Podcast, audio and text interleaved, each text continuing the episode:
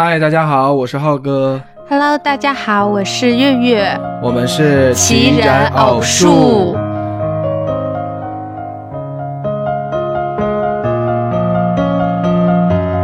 我们是一对九五后成长型伴侣，很高兴在播客跟大家以这种方式见面。那今天呢，我们想跟大家聊一个话题，就是有关于你的理想型的问题。嗯，你的理想型是什么？嗯，那在这个聊这个话题之前，我其实想分享一个呃呃最近很有感触的一件事情啊、因为刚刚介绍到我们是九五后这样一个年龄，呃，其实呃在呃这个现在这个时间段，我们是经历了从嗯求学求职到呃过渡到工作，甚至是呃组建家庭这样的一个身份角色的转变，我会发现呃身边呃已经在备婚或者是马上就要呃结婚的或者已经结婚的人是越来越多了，因为我在朋友圈看到晒的结婚证是越来越多，越来越红。嗯，一方面就像开盲盒一样，不知道哪天有一个朋友就给你，嗯，怎么发了一张婚婚纱照？嗯对，是有这样一种感受。嗯，对，这是一个，我觉得算是一个，嗯、对我来说是有一点触动的事情，因为嗯在我看来，我好像还没有把结婚或者是嗯这种就是呃人生下一阶段的事情考虑的。呃，就是还没有仔细想，大多数人就已经步入到这个阶段了。嗯嗯，就是对你来说，可能还没有说，呃，已经把它提上日程，嗯，对吧？但是看到身边的同龄人，好像又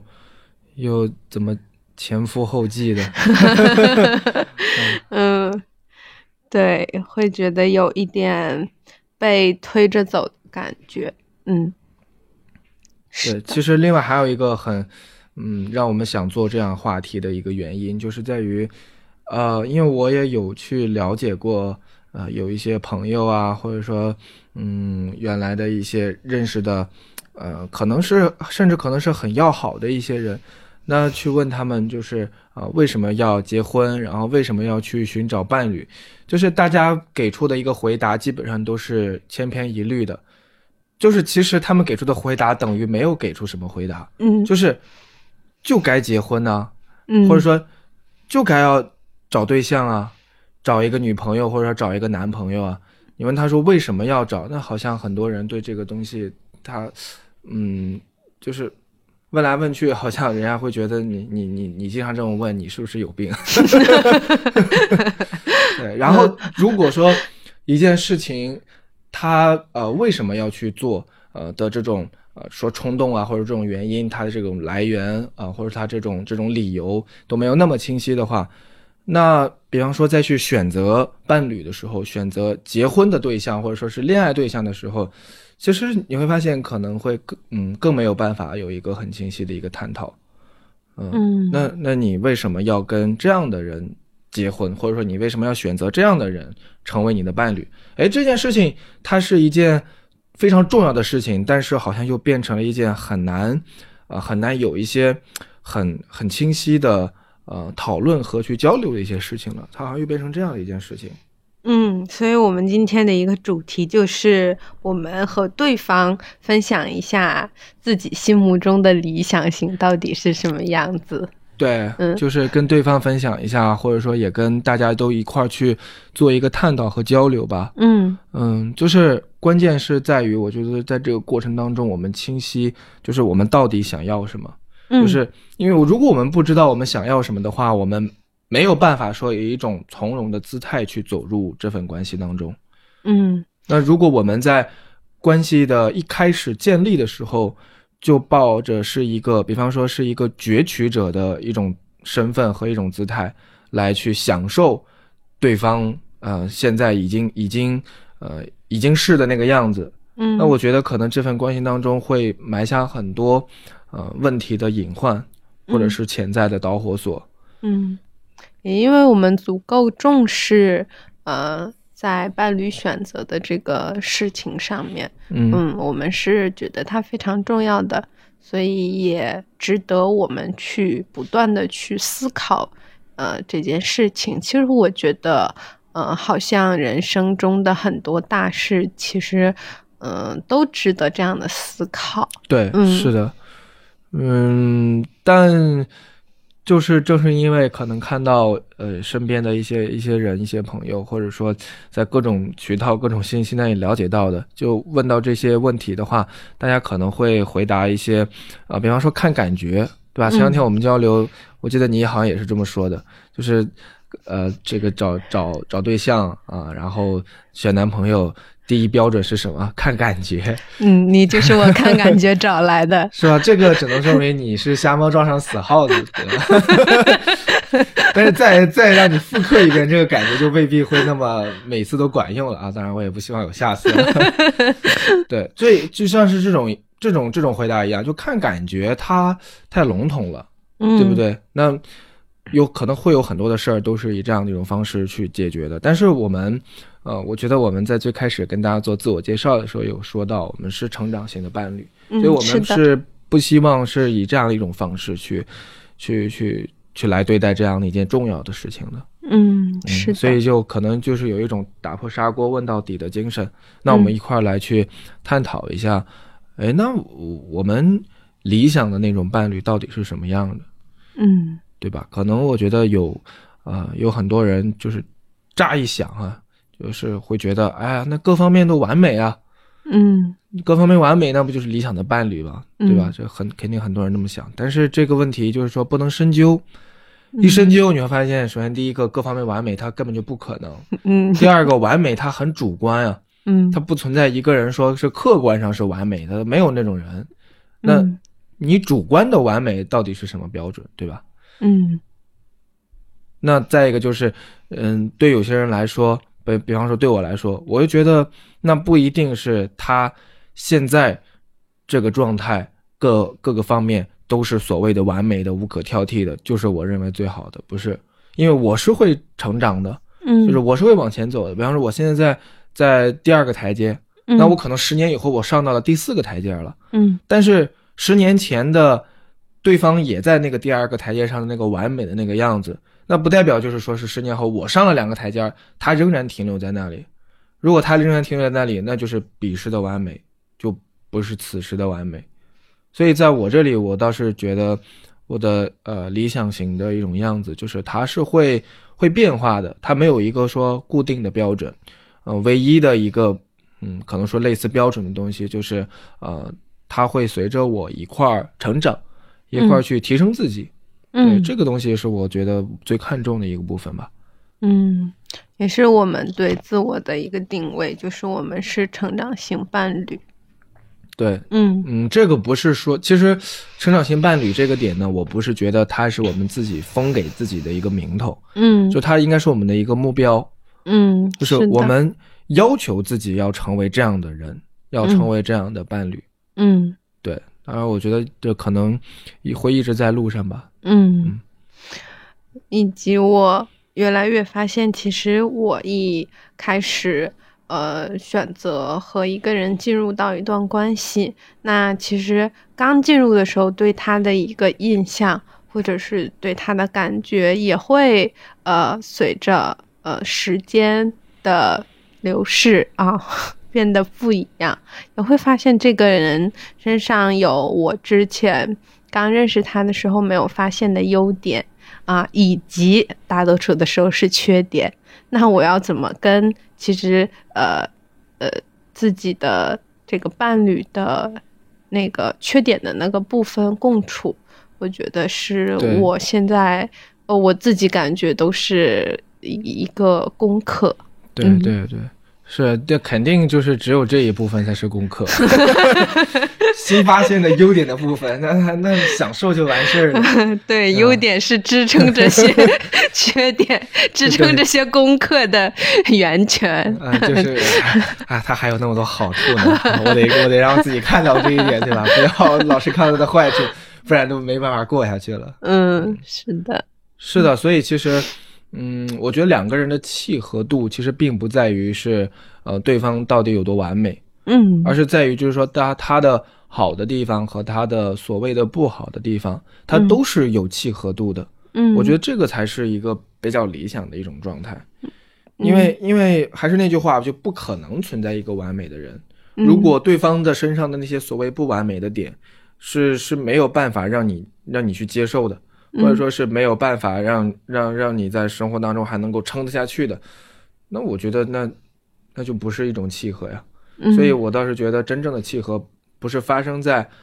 优点上面的契合，而就是发生在 缺点方面的契合，或者说那些不如意方面的契合，或者正是在这些方面，契合这个词才有意义，这个维度才有意义。嗯嗯，嗯，是的，对，所以你有没有你有没有觉得，就是呃，伴侣关系当中，就是你你对对面那个人，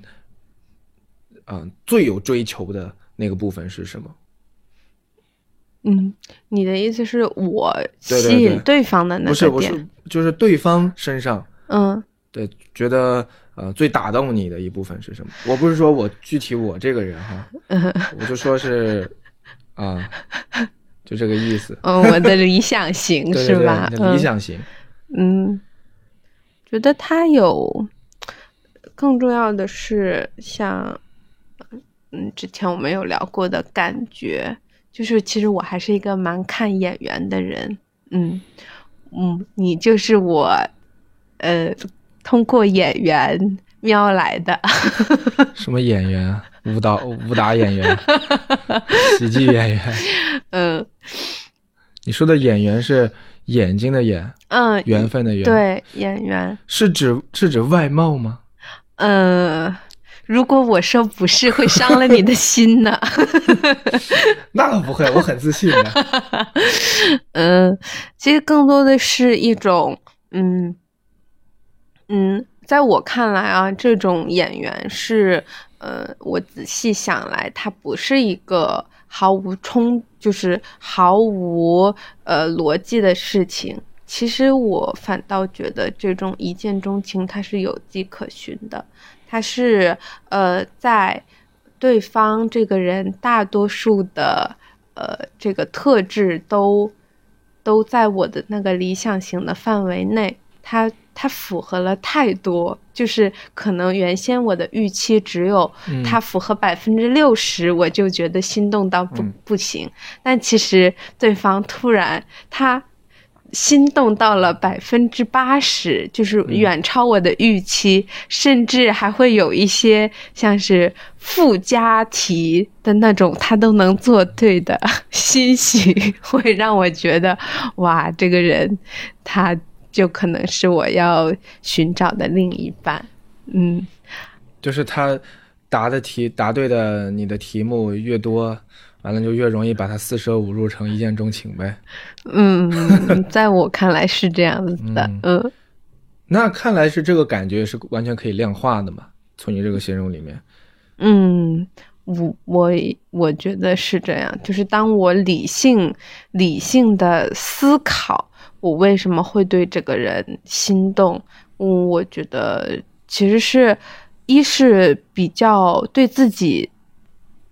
想要的那个人的样子，其实是相对比较清晰的。如果我毫不清晰，那我觉得也没有办法像能感受到百分之六十、百分之八十的那种嗯印证的感觉。所以，首先一要对自己足够清晰，二是对方嗯戳到自己的点是在自己意料之外的惊喜，那就会有心动的感觉。嗯，对我来说的话，我觉得我这个人还是有点外貌协会的。哦，对，就是我会首先会会会觉得，呃，对方能不能从外形上能够吸引到我？对，就是这个是会，呃，怎么说呢？是其实是在真正的建立联系和交流之前发生的事情。就是当我真正认识到他，嗯，当我真正开始跟他交流以后，那么这个方面的因素就会弱化很多。嗯，因为没办法，就是说，当我们呃开始言谈之际，呃言谈之前，嗯那我们肯定就是先先有目光嘛，先有视觉上面的一种一种交流嘛，嗯，就是哎我我看到他，然后我才能是了解他。但是当我了解他以后，我就觉得我这个人还是比较，呃，就是重视内在大于重视外在吧。这种感觉，特别刚才我其实也有也有分享到，我觉得就是他的潜力还是我挺关注的一个部分，嗯就是他有没有呃那种能力，或者说有没有那种潜质，可以和我一块儿去探索到。当然这么说的话比较形而上一点哈，就是有没有这样的一种呃潜质，和我一块儿去探索，嗯、就是有关于比方说生活的实相是什么呀，或者人生的终极目的是什么呀？然后世界的呃呃世界的面貌是什么？就类似这种问题，或者说这种东西，就是我们能不能在这些方面一起携手并进？就是我还是会最关注这些部分。嗯，我能感受到你刚刚分享的那些是你认为对自己生活很有价值的，其实也是你个人价值观的呃一些体现。对，那你也想要找到和你呃拥有呃共同价值观，或者是说愿意共同去探索生活这些你认为有价值、值得去做的这些事的人。对对，嗯就是我我是认为这些东西，这些对这些问题的一种一种感悟和一种领会，是我自己觉得呃我人生当中最重要的事情。嗯，那我也从我自己的这种呃人生观当中去推导推导给其他人，就是我觉得每个人最重要的事情都是这些事情，嗯所以我才会希望说，那我跟我的伴侣，我跟我的另一半，我们两个人都可以一块儿去完成我们自己人生这些最重要的功课和事情嘛。嗯嗯，对，这这是我觉得最吸引我的点。如果是要量化的话，就是我觉得可以量化到这个部分上来。嗯嗯，当然，其实这这背后还是有一些不能量化的东西，嗯，就是我怎么去判断他的潜质和和能力嗯和他的和他的潜在的可能性，就这个东西我也不知道，我也不知道我是怎么判断出来的。就像你说的似的，这就是一个一个感觉看感觉。对，看感觉，嗯啊、就啊、这个东西就很模糊了。嗯，当我们出呃聊到可能自己解释不通的事情的时候，我们就给对方三个字：看 感觉。但是这个问题，对这个问题的，我们现在来聊这个问题的意义，就是在于尽量的让这个感觉到底是什么可以更清楚一点儿。嗯，是的，就是嗯是其实啊，这是一个自己的一个负责对自己的负责程度的一个问题。就如果我们没有去呃追根问问这个底，嗯，那我们只是一个很胡乱的、很模糊的给一个说看感觉，那其实我觉得这对自己也不太负责。嗯，但是我们追到底了还是不明白，那没办法，暂时用一个说是看感觉来去代指它，那也是没有办法的事情嘛。嗯，我觉得通过这个对话，其实我们两个是跳脱出情侣的身份，再去嗯、呃和对方分享这个问题。嗯嗯，是会更客观，然后呃用这种视角了解你多一点。嗯嗯，对，但是其实像呃理想型的这么一个问题，它我觉得这个问题哈很有很有典型性，它就是在于，嗯，每个人有每个人去思考他的一个维度和和方式方法，而它本身就是一个很很复杂的一个问题，其实是。嗯，就是这个伴侣的一个定义，首先它就是一个比较宽泛的一个定义，就是你怎么定义伴侣，对吧？怎么怎么定义这个理想型世家的那个对象，嗯，他的身份到底是谁？那可能是情侣，啊嗯也可能是呃，比方说这个夫妻，对吧？嗯要走入婚姻的人，嗯或者也有可能是超越了，就是这种呃，像像那个柏拉图说的，呃，那种灵魂伴侣，那可能也是在这个大的范畴之下的，嗯、所以这个东西身份本来是一个挺宽泛的一个一个一个一个概念。那我觉得我们其实每个人对他不同的理解，啊，或者说有不同的一个标准的原因，也有一部分是来源于我们其实对他的身份的一个定义也是不一样的。有的人觉得就是伴侣的首要的一个一个身份就是啊，我就会先和他结婚呢，然后我们会有一个共同的家庭啊，啊，那我就是从这个角度来去看我的伴侣的理想型，对吧？那首先有要有房要有车，嗯啊，要有稳定的工作，然后要有呃一个怎么样的一个学历。嗯那刚才其实咱俩探讨的不是在这样的一个呃角度上的，那我们嗯可能更更注重的、更侧重的是对方的一种气质上面的东西，那就它就更接近于是一种精神伴侣或者灵魂伴侣的这样的一种层次。但是其实伴侣这个概念，它又涵盖了这不同的，就是甚至可以说是同时涵盖了所有的部分。嗯，它是一个更广义、更上层的概念，是吗？嗯、对，它嗯是、它这其中就是既包，比方说咱们俩要是伴侣的话，嗯啊、我们可能既包含了精神层面的沟通，嗯那我们同时也可能会，呃，这份关系也承载着一种家庭责任和社会责任的一个部分。嗯那你有没有想过，就是说在呃能够很好的满足你的家庭社会责任的这个层面上来讲，你认为伴侣当中，呃，伴侣他的身上最重要的品质或者是最重要的东西是什么？嗯嗯，Are you asking me？啊，嗯，我我先呃想我想先说一下你刚刚聊到的这些，对我、嗯或者是嗯，我觉得对呃，就说对我自己的一个启发，就是好像大多数时候我会把伴侣的这个概念给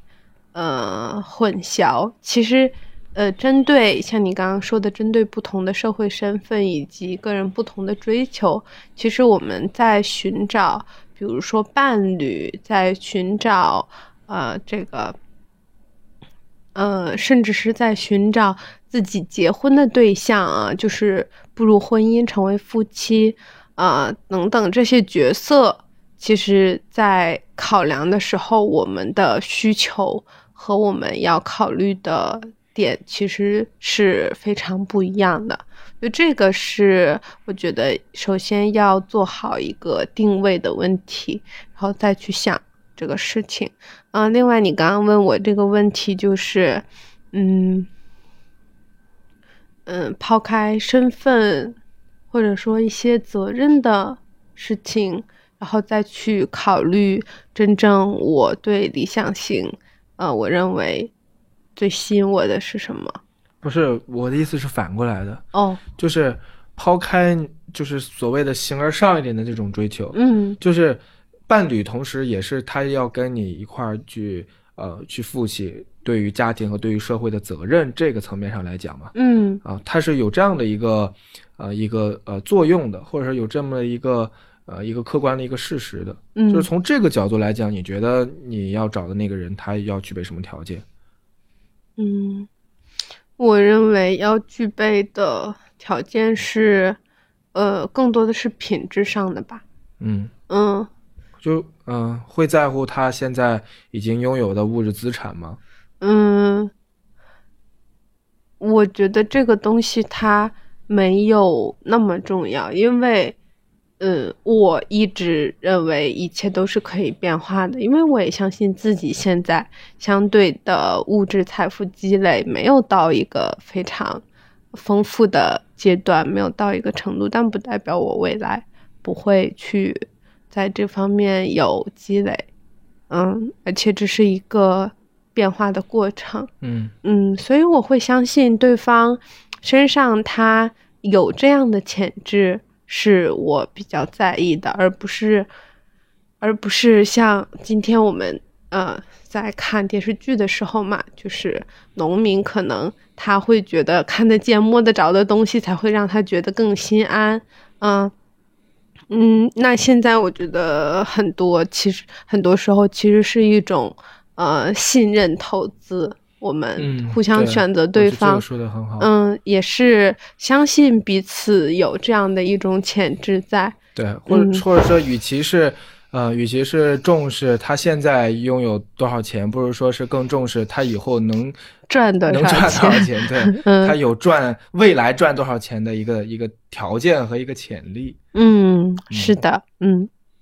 那照这么说的话，那其实选伴侣就跟选理财是差不多的。你是我我下注的理财项他目，在于是长线投资、长线收益，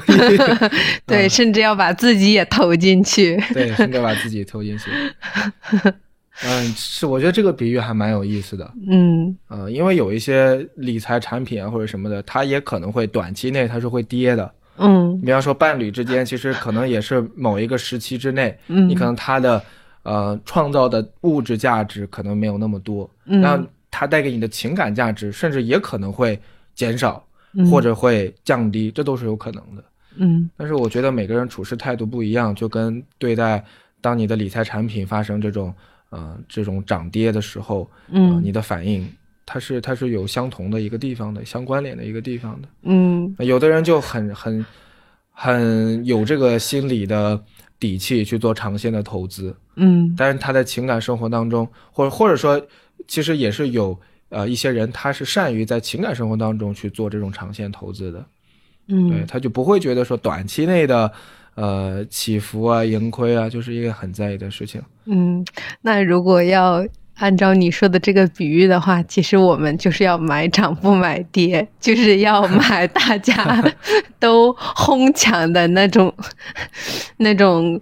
呃成功成功成功异性。啊，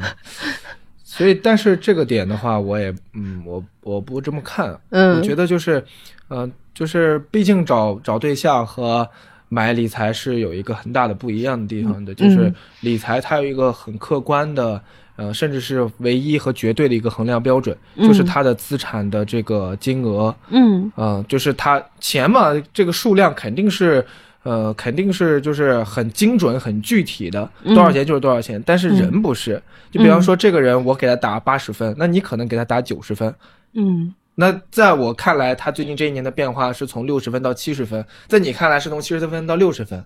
嗯，就他没有一个客观的一个数据和标准作为一个衡量。嗯这个东西只在自己心里面。比方说，有的人他是外在看起来成功男性，但是有的人他就不吃这一套，嗯他就是觉得就不是我的菜，嗯这也不好说，对吧？嗯但是如果同时说他他各个方面都是你的菜，同时他还是一个所谓的成功的男性的一个标准，哎，那我觉得那是最好了。嗯，是的，这个时候肯定是他的身边也不乏追求者，这就是我刚刚说的 买涨不买跌。对啊，他他自己也会呃也会对他的其他呃他的嗯其他的追求者们或者他的所有的追求者们也会进行一个选择嘛，嗯嗯，他也会在他的追求者里面搞一个买涨不买跌，嗯嗯，前两天看过呃一本书，然后它上面有说，其实人都是呃非常不一样的，所以我也很赞同你刚刚的那个说法，就是人其实是不能像金钱一样被赋予一些价值或者是被打分的，对对因为首先人他萝卜青菜各有所爱嘛，对人他本身他也是不可以呃用分数来量化的，我觉得。就是呃嗯，大家都是各美其美，嗯，也是呃各自会有呃欣赏的人出现，嗯。嗯，是的，嗯就是这件事情，就是选择伴侣这件事情，我觉得它它有它的复杂性，嗯。或者它有它的多多面性，因为其实呃，从我们个人，然后到我们的家庭，到我们的社会，都给伴侣这个身份赋予了太多的价值和嗯。太多的意义。嗯。就是一方面呢，嗯、他又要求伴侣这个人，呃，就是你的伴侣，他是符合你的个人的一个要求的，嗯。个人的需求的，特别是情感的需求，嗯。就是他对不对你的胃口。嗯。那同时呢，他还要求，呃，你们两个人所组建的一个小家庭，能不能够起到你们的家庭的责任，能不能尽到你们的家庭的义务，嗯。包括比方说赡养双方的老人啊，嗯。那嗯有没有这个财力、物力、人力嗯啊、然后能不能呃这个传宗接代啊，嗯、能不能去繁衍自己的子子嗣是吧？嗯，这就是一个家庭的一个义务。嗯那同时可能还有更多的呃这个社会上面的一个一个责任需要去承担，呃或者说是要满足社会带给呃我们的一种审视的一种眼光和标准。比方说他是不是一个普遍意义上的一种成功者啊，嗯啊或者说他的事业怎是不是光鲜亮丽啊，或者什么之类的。所以这个问题，我觉得它有它的复杂性，嗯就是它是一个需要在蛮多维度去考虑的事情。所以找到一个合适的人，我我觉得也嗯也真的不能算是一件说是很容易的事情。嗯，因为标准足够多，角度足够宽泛。嗯所以越是这个样子，我反倒越是觉得我们更应该明确我们的标准到底是什么，嗯因为无形当中我们被赋予的标准已经太多了。嗯。就是社会告诉我们你应该找个什么样的人，嗯，然后你你转眼看一下你身边的同学和朋友，你发现他们找的都是什么人，还会有攀比心理嘞，嗯对吧？他找了一个呃大学生，对吧？那我要找一个研究生，就类似的，她她老公一年赚十万，我老公要一年赚二十万，嗯。啊、就是身边已经给我无形当中给我们一些压力和一些标准了，嗯。还有我们的家庭，对吧？嗯。那呃，比方说你找这个他的家庭背景要怎么着啊、然后他有房有车，啊、嗯然后他赚多少钱，他现在是什么工作，他是什么学历，对吧？他身高是多少，嗯、然后有的可能还要拿着这个医院的这个身身体报告、体检报告，才能够通过，对吧？对方家里的这个面试，嗯，你现在真的好卷呀。是啊，还有自己的要求。嗯特别是该说不说哈，特别是现现在这个商业商业这个消费主义对女性们的一些洗脑啊，就是各个方面要哄啊，然后各个过各种节礼物对吧，一样不能少啊，然后少一个或者说没有满足，哎，那可能问题也就来了，那就是变成了个人的情感需求有没有办法满足了，嗯。这些东西都是很重要的标准呢、嗯，是的，你刚刚说的这些，呃，我也深有体会。嗯、但同时我也发现在，呃，其实是在自我探索的路上，慢慢慢慢这些，嗯，这些标准它其实一直都在。最重要的是，我要自己想明白哪些对我来说是，嗯，嗯、重要的，对，那些对我而言不重要的，我就可以不去为它买单。对对对但是我认为哪些重要的，我就会把我的时间和精力去呃放在这上面，包括投资自己，投资呃我们这一段关系。嗯，嗯这个其实是需要呃。嗯，就是其实需要每个人他自己去做的思考，这个这方面的努力其实是任何人都替代不了的，因为每个人他的情况，他想要的东西也都是千人千面，完全不一样的。是的，嗯。这个就是我们在最开始的时候说到的嘛，就之所以我们会要来去探讨这个问题，嗯。并不是说我们要把我们的标准，嗯、去扩张，去扩大嗯。我们的标准，嗯是的，是让我们自己知道，呃，让我们自己清晰我们有多少标准，而这些标准是不是都是我们真正想要的，嗯以及假设我们不得不妥协的时候，或者说假设我们在遇见现实的呃一个条件和一个限定的一些因素的时候，那我们、我们会发现我们真正想的东西到底是什么，嗯，或者说我们是通过发现我们可以舍弃的因素和标准是什么，来去了解我们真正想的东西是什么。其实嗯这是我想的一句话，就是说，呃，人首先得知道自己不要什么，嗯然后才能知道自己要什么。嗯然后知道自己要什么很容易，但是知道自己不要什么很难。我觉得我们对这种伴侣理想型的一种探讨的过程，其实也同时是在让我们去呃更加清晰。那我们为了呃嗯，就是哪个标准是必须得要的，那嗯除此之外的，其实我们都可以把它理解为是可以妥协的。那这样的话，我们的我们的嗯日子感觉会更更好过一点吧，呃 因为毕竟赋予我们的标准已经太多了。嗯，是的，其实，呃，这些思考可能看起来是比较费力的，或者是甚至是大多数人，嗯，没有经历这样的思考就去走入一段关系，我认为也是对，呃，关系的一种，嗯，有点不不负责任。但其实思考好了这些问题之后，那你再去选择，反而是一个对自己而言更轻松的事情，因为呃，越是经历了这样的一份思考，越不容易被呃、嗯。外界的声音带偏，更知道自己要什么，去为自己的想创造的那样一种关系努力。嗯，对对对，所以这种事情就是爱情啊、情感啊、关系啊这件事情本来就是如人饮水，冷冷暖自知。嗯，所以遇到问题的时候去找别人咨询，其实别人真的很难给你一个呃真正符合你的需求和要求的一个答复。嗯你看电视上那么多什么情感节目啊，什么包括一一有事情就找闺蜜吐槽，啊，对啊，但是实际上没有人能够真正帮你解决这个问题。嗯，就是有一句，话说，抛开呃这个需求谈方法，就是耍流氓嘛。嗯就你自己都不知道你想要什么呢，别人不可能给你一个答案。嗯，嗯，是的，就像是你，就像是在不同跟不同的人讲，那有些人就会觉得说，呃，抛开这个就是不谈婚姻的恋爱就是耍流氓。嗯有的人就会这么觉得，因为他的需求是那样子。嗯，但有的人就会觉得，得是说是，呃，为了婚姻的恋爱是耍流氓，嗯，因为这两群人他们他们的需求根本就不同，嗯所 是的，以没有办法讲，你怎么可以给一个呃同样的方法或者解决问题的方式出来，都都不会。嗯，所以我很赞同你刚刚说的那一点，就是说，只有我们自己知道自己要什么以后，嗯。我们才能够真正的去解决好我们呃在关系当中遇到的问题。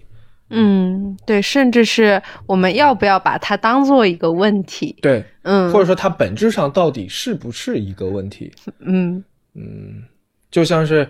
我们知道自己需求、自己要什么了以后，那有的人会觉得，哎，房车它是一个问题，但是在你这里，他你可能不觉得它是一个问题。反过来，在你这里觉得是一个问题的人，比方说，比方说我哈，嗯我觉得啊、我的对象啊、我的女朋友能不能跟我聊一些呃人生啊、哲学呀、什么的问题，对我来说很是个问题，嗯，但对另外一些人来说，他就根本就不是个问题。嗯所以这个就是人和人的不同，他得需要我们通过呃自己的思考来去实现，对来，去明确。嗯，是的，嗯嗯，说到这个对自己的需求明确的事情，我有一个小事想要分享。嗯嗯嗯，我之前有听说过，呃，从我朋友那里听说啊，就是呃，也是一个女孩，然后她呢，其实是为了找对象，然后去考进了一份体制内相对比较稳定的工作。然后呢，这个女孩她她很有意思的是什么呢？她呃，她考进这个工作是为了找对象，然后呢，他找到这个对象了之后，他说他就要把工作辞掉。啊，所以我会觉得这个人他的目的性太过明确，以至于我最后都会丢失掉自己的一些目的性。他有没有想过，其实如果呃他在选择另一半的时候，另一半也会考虑他是一个有这样工作的人，他是。在对方那里，他是贴着这样的一个标签的，其实是对方会不会因为这个标签而去选择他，嗯，就嗯也未可知。我觉得他这个事儿，这这也太像是在买理财了。就是他他进入那个工作，进入那个编制这个行为，就像是进入了，比方说股票的什么交易大厅之类的，嗯啊，或者是什么什么理财项目的交易大厅。嗯，然后进入这个大厅以后，然后才会选择有没有中意的这个这个项目啊，嗯 然后或者是中意的这个股票资产，然后让他去购买嗯啊，然后他买完了以后，他就要从这大厅里面走出来，嗯然后回家，嗯，但是我感觉最后他被套进去了。嗯他被套进去了。嗯，这件事儿稍微多少带一点荒诞荒诞的色彩。甚至我觉得可以写一本小说。嗯其实就是呃，为了另外一个目的，然后去去去去做着看去做着另外一个看似毫不相关的一个努力嘛。嗯嗯，我也在想，好像嗯，人生中其实如果没有经过这种我们说的很呃对自己很负责任的思考的话，就是会把人生过得荒诞嗯 和搞笑。而且很别扭，就是这也太曲线救国了。就是我为了找对象，完了我先考个编，不是这么说起来也挺凡尔赛的。嗯，是的，嗯，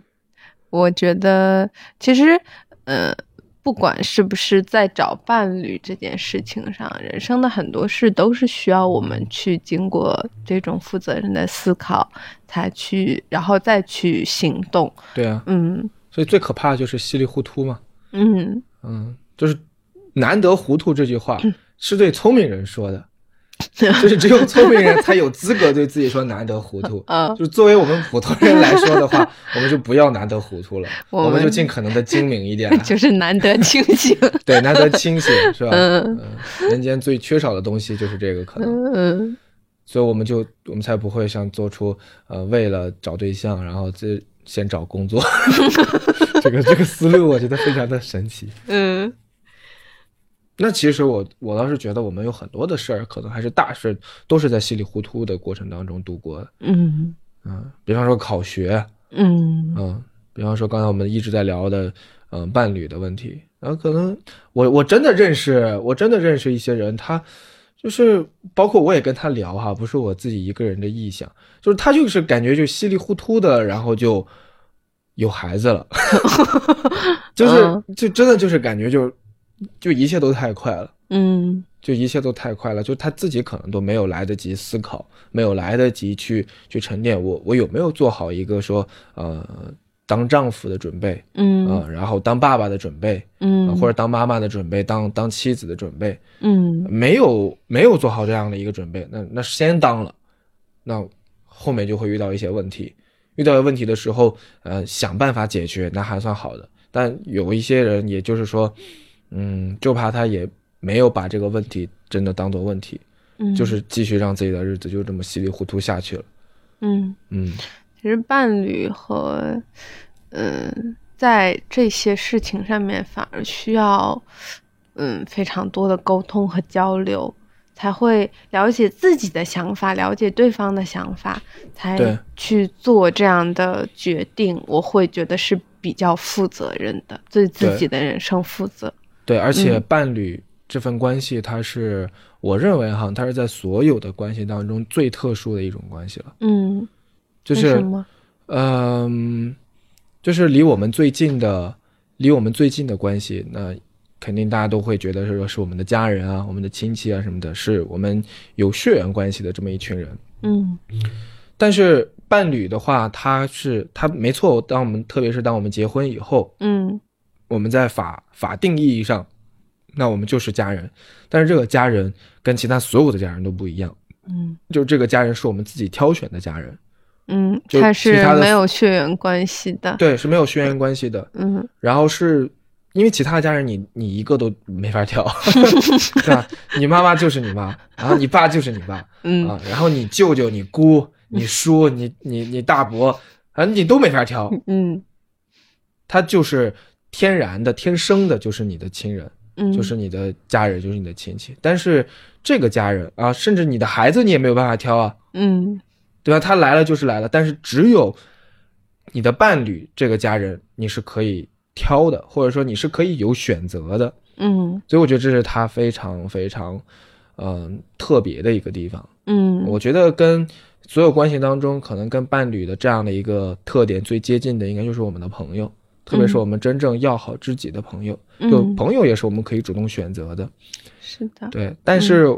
我觉得哈，就伴侣他还有一个这份关系还有一个特别的一个地方，就是他是唯一一个会因为你们两个人的关系而诞生一个新的关系的一种关系，嗯，你说对吧？就是嗯伴两个两个人伴侣，呃，他们结合以后，他们是会生孩子的，嗯哼 他们是会有宝宝的，嗯他们是会有自己的儿子和女儿的。也就是说，一个新的关系，一个完全全新的关系，是因为你们你跟你伴侣这样的一个关系而创化出来、而诞生出来的。嗯你们给这个世界都创造了一份新的关系。嗯所以这个又是他的一个很特别的地方。比方说，你跟你的朋友，你们再要好，你们也不可能再来一个新的什么，对吧？如果是来来一个新新的朋友啊 来一个新的朋友，但是那个新的朋友并不是你们所创化出来的，啊，对吧？他只是说是你被你们所认识了，嗯，这个人一直存在，了解，对。嗯但是只有你和你的伴侣才能够，嗯，为这个世界带来一个崭新的一个什么关系？嗯所以他他很特别，对吧？嗯非常特别，而且应该是说他是彼此陪伴时间最长最久的。像我的爷爷奶奶，他们已经彼此陪伴了七十多年啊，八十年了。嗯对，已经已经和彼此陪伴了近八十年的时间，嗯所以没有任何一个人就能够陪伴彼此那么长的时间。嗯，是的，所以我觉得我们今天关于理想型的话题，好像我们其实没有给对方 一个完全的标准，说我的理想型应该是什么什么样。嗯，嗯，而且我觉得看感觉嘛。而且我觉得也不需要了，因为其实更多的时候是自己内在的很多变化。嗯，对于理想型的标准也会随时发生变化，但其实更多的时候，我们选择了一个伴侣，他没办法去百分百符合我们的，呃，心目中的那些标准，更多的是反而是，尤其在呃相处比较久的时间里面，更需要的是我们彼此的一种尊重、包容、理解，还有磨合。嗯。嗯，这个是我觉得最重要的，并且我很，嗯，我很欣喜的是，就是在我们的这段关系里面，我觉得我有发现，嗯，越来越多发现你真实的面相（括号尤其是指呃可能我没有那么 满意的部分，但是我发现我好像，嗯、每次遇到这样的时刻，其实是都是在拷问自己，就是对方的这个点，我可以接受吗？可以接受到什么程度？以及如果我不可以接受，我要怎么去解决这样的一个问题？我的姿态是什么？我要怎么去和你交流，或者是我自己单独消化？嗯，这个是，嗯，我觉得这份关系其实它有让我也更通过这些问题，让我更了解对方的同时，也更了解自己了。嗯，嗯这一点我也有同样的感觉。嗯所以我觉得这个可能是亲密关系的一个魅力吧，嗯就是要么拷问自己，要么拷问他人。嗯，其实更多，嗯，或者是说更本质的问题，还是拷问自己。嗯，嗯但是这种拷问自己，有的时候没有那么轻松啊。嗯它它是需要我们有勇气嗯和足够坦诚的一种心态，嗯。然嗯，后才能够做得到的。嗯，是的，对，所以所以正是因为这样子，嗯、我反倒觉得是我们一起经历的那些呃没法就是难以去呃面对或者难以去坦诚那些部分，然后才让这份关系变得更加的亲密。嗯，嗯就是在经历完那些以后，然后我们才会更加认识到，就是对面那个人是谁，然后嗯与对面那个人相处的我自己是谁。是的，我觉得这个就是亲密关系、伴侣关系在成长当中的非常非常重要的一个意义。嗯嗯，就是明明这个人是你选择的，你也可以不再选择他，但是你还是要选择跟他在一块儿。这种嗯主动的成为，我觉得是非常宝贵的。嗯嗯，就像我们跟父母也有很多的摩擦和磨合，嗯但是我们我们没有任何的选择，就他就是我们的父母，我们嗯就是要去面对，我们嗯就是要去处理，我们就是要去在这个过程当中寻求一种和谐。嗯但是跟伴侣这种关系就不是，我们可以去逃避，或者可以选择走开，选择离开，嗯但是我们仍然还是主动的再去与他磨合。对，这个也是，嗯，怎么说呢？事后回看的话，会觉得挺美妙的吧。呃、当然，在过程当中，他没，他肯定不是只是说说那么简单，对吧？嗯，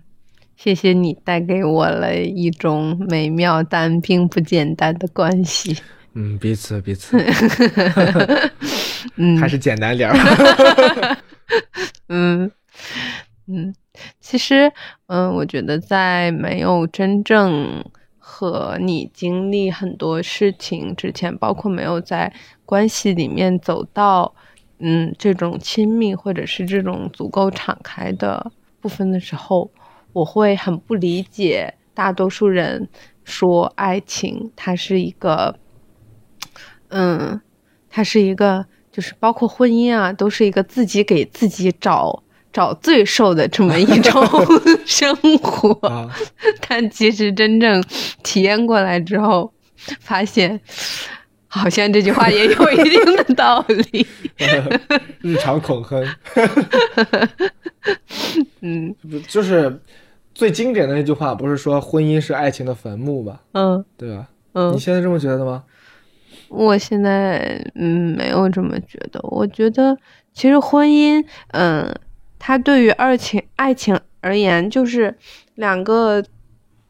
嗯，两个人在两个在爱情中的人做好足够的准备，其实他们进入婚姻，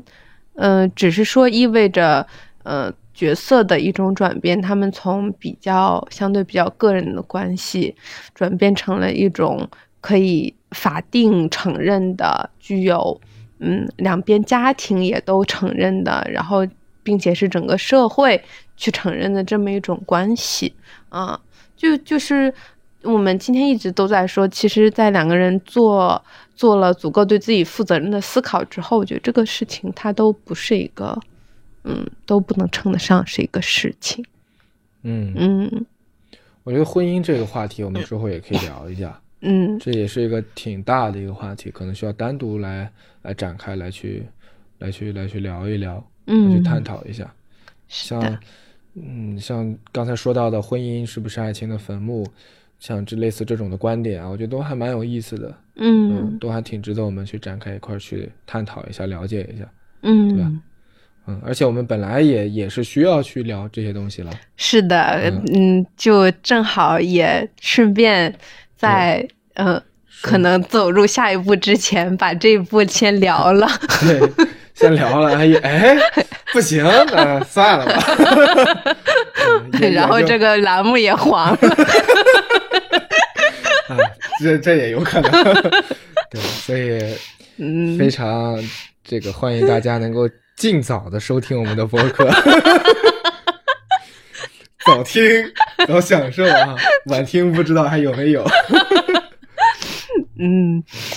对，在年底我们其实开了这个播客，做这样的一种讨论，我觉得非常有意义。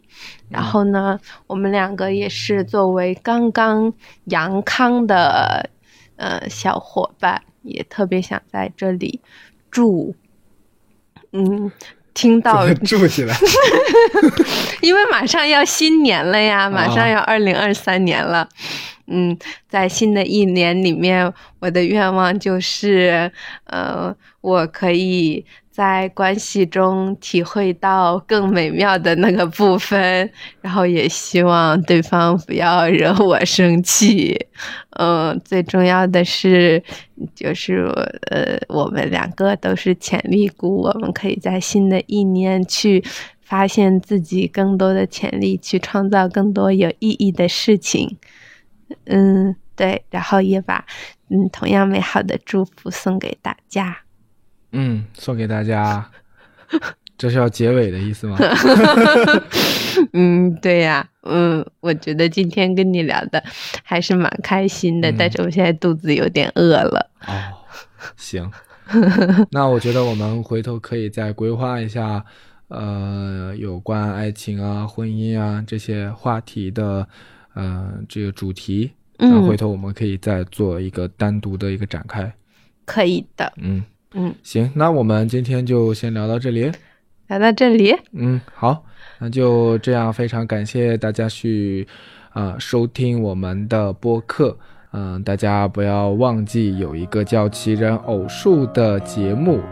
嗯，在有一对成长型的伴侣，然后在这里跟大家去做嗯他们的一些非常真挚和真诚的分享。啊，那。这就是我们这一期的节目，谢谢大家，谢谢大家，再见，我去吃东西啦。